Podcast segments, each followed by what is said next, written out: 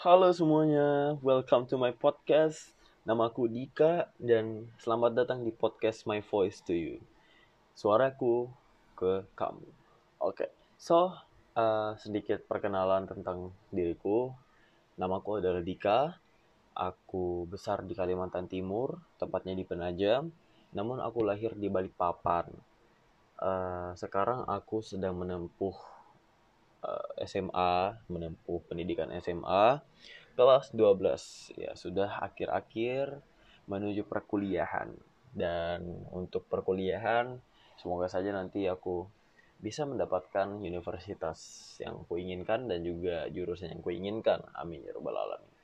Oke so hari ini kita bakal uh, berbicara tentang bagaimana 2021 itu ke 2020 seakan-akan tidak pernah terjadi Oke, kalian tuh pernah gak sih mikir apa yang sudah kalian lakukan? Maksudnya apa yang kalian sudah uh, lewati di 2021 ke 2022?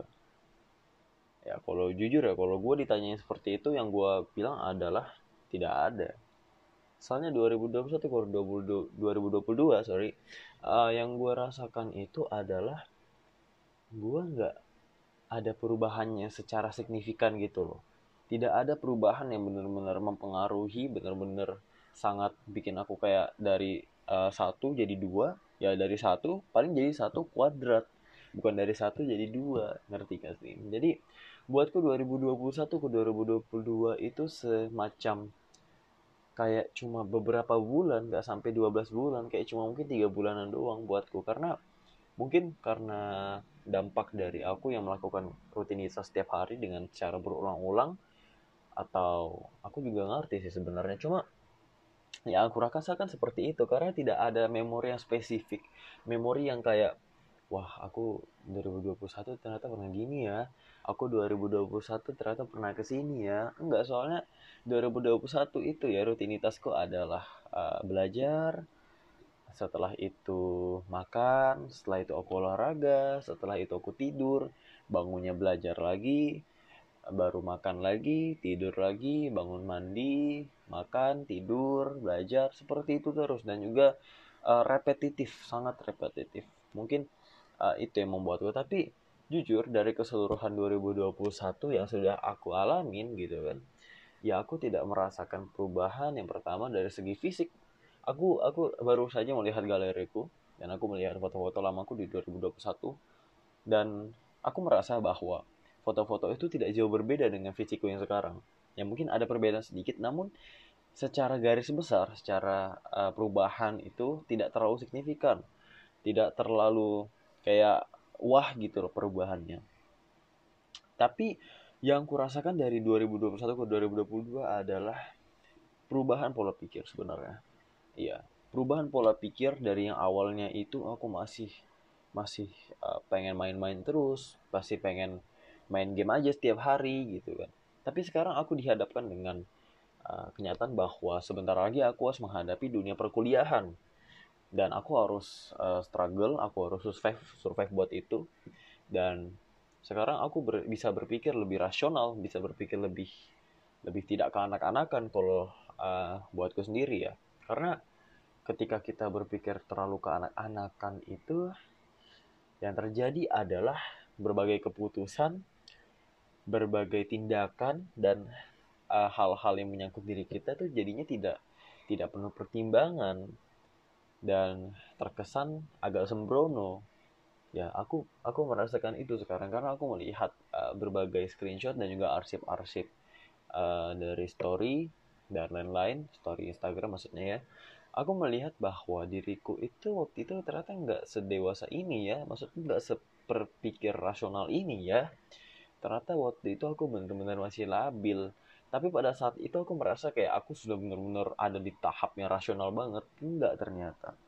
Ternyata waktu itu aku benar-benar labil aku benar-benar alay banget gitu. Jadi buatku uh, perubahan cara berpikir ini adalah uh, yang yang menjadi perubahan paling besar dalam hidupku di 2021 ke 2022 dan ya karena dari 2021 ke 2022 itu banyak juga hal-hal sih hal-hal yang tidak enak sebenarnya. Mungkin karena itu jadinya aku tidak merasakan bahwa 2021 ke 2022 itu sangat sangat sangat panjang gitu. Tapi tapi buatku kayak tidak ada memang tapi tidak ada perubahan yang signifikan tidak ada pengalaman yang benar-benar ngena di hati. Buatku sih 2021 itu lebih ke arah masa-masa yang tidak ada histori di situ. Beda dengan 2020 dengan 2019.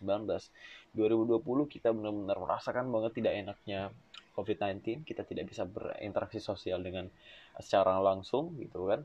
Semuanya serba online, serba di rumah saja dan kita dihadapkan dengan kebiasaan baru tersebut, kita dihadapkan dengan sesuatu yang tidak pernah kita lakukan. Jadi terasa seperti benar-benar kita ya terasa banget. Soalnya kita nggak pernah lakuin ini. Jadi kita kayak ada tantangan tersendiri. Beda dengan 2021 yang sudah kita berapa satu tahun kita menjalani hidup seperti ini. Uh, di 2020 ya 2020 kita satu tahun kurang sudah kita alamin uh, hidup di rumah saja apa apa di mana di rumah saja gitu kan. Dan 2021 kita melanjutkan habit tersebut. Ya otomatis kita melakukan hal yang repetitif selama satu tahun lagi. Otomatis kalau buatku tidak ada yang tidak ada yang menjadi tantangan sih itu karena sudah menjadi habit. Dan akhirnya aku tidak punya uh, tidak punya memori akan hal-hal yang uh, yang seru. Soalnya memang tidak ada gitu. kalau misalnya kita tarik kembali di 2019 2018 2017 2016 itu sangat banyak uh, memori-memori uh, yang bisa kita bangkitkan lagi. Karena memang dengan adanya kita ini interaksi secara tidak langsung itu mengurangi makna buatku mengurangi makna interaksi itu. Karena buatku interaksi secara langsung itu adalah adalah uh, interaksi yang sangat indah. Karena ketika kita bisa ketika kita bisa menyentuh gitu. Atau ketika kita bisa langsung bertemu langsung itu tidak sama dengan kita melihat dari layar laptop atau dari layar HP itu beda banget. Ketika kita bertemu langsung kita ketika kita melihat wujudnya dengan mata kepala sendiri bukan dengan layar yang rata gitu. Buatku itu adalah suatu uh, penyimpangan. Maksudnya penyimpangan dari segi kehidupan gitu ya penyimpangan dari kehidupan yang sangat tidak enak yang membuat makna dari hal kita berinteraksi itu jadi menjadi berubah gitu loh.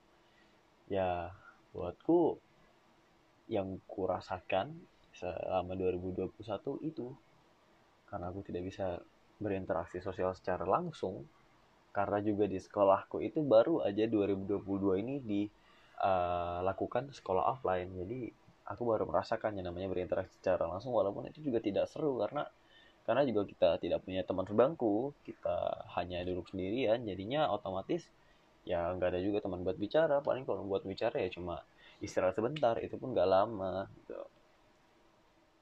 Ya aku jadi mengingat lagi masa-masa sekitar 2019 pas aku baru masuk SMA bagaimana serunya pas di sekolah bagaimana ada banyak hal yang terjadi pas di sekolah dan ya tapi tapi ya tapi dengan adanya COVID-19 ini aku juga menjadi banyak yang kurenungkan tentang kehidupan. Bukannya aku susah akan akan apa uh, si kehidupan banget nih enggak, si benar-benar paham kehidupan banget enggak, tapi buatku aku merasakan bahwa uh, banyak yang banyak hal yang ku renungkan tentang bagaimana aku bertindak, bagaimana aku berpikir, bagaimana aku bisa menjalani semua ini gitu loh. Maksudku ketika kita tidak tidak mempunyai waktu untuk itu kita tidak akan pernah memikirkan itu. Tapi ketika aku mempunyai waktu tentang itu waktu untuk merenungkan hal-hal itu di samping memang tidak ada yang bisa aku lakukan pada saat di rumah aja cuma cuma diam di rumah itu kayak ya banyak banget. Dan aku merasa bahwa aku sudah bisa berpikir lebih rasional udah ber, bisa berpikir lebih dewasa mungkin karena juga dari umur ya kali umur dari pendewasaan diri. Dan itu adalah salah satu yang positif sih buatku karena jika waktu itu nggak ada covid nggak ada pandemi seperti ini mungkin aku tidak bisa sedewasa ini untuk menanggapi hal-hal kehidupanku gitu.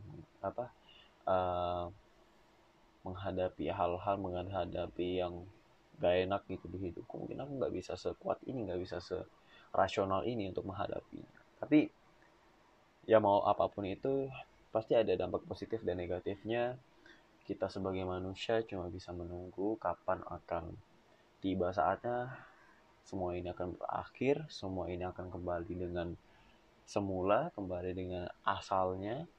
Walaupun itu mempunyai uh, waktu yang lama ya tapi kita sebagai manusia harus melalui itu kita harus sebagai manusia apa kita sebagai manusia harus tetap menjalani itu bagaimana sesulit apa pun itu. Dan ya udah kita sampai di penjung podcast buatku untuk kalian semua. Jangan sampai lewatkan 2022 ini dengan secara sia-sia.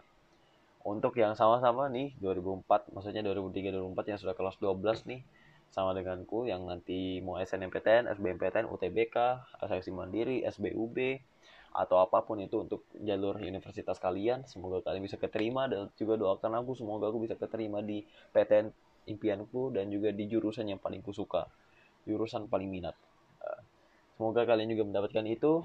Aku berharap banget buat kalian lebih uh, bisa menjalani 2022 ini lebih bermakna. Oke okay, uh, aku Dika dan aku undur diri dari podcast ini episode 1 bye bye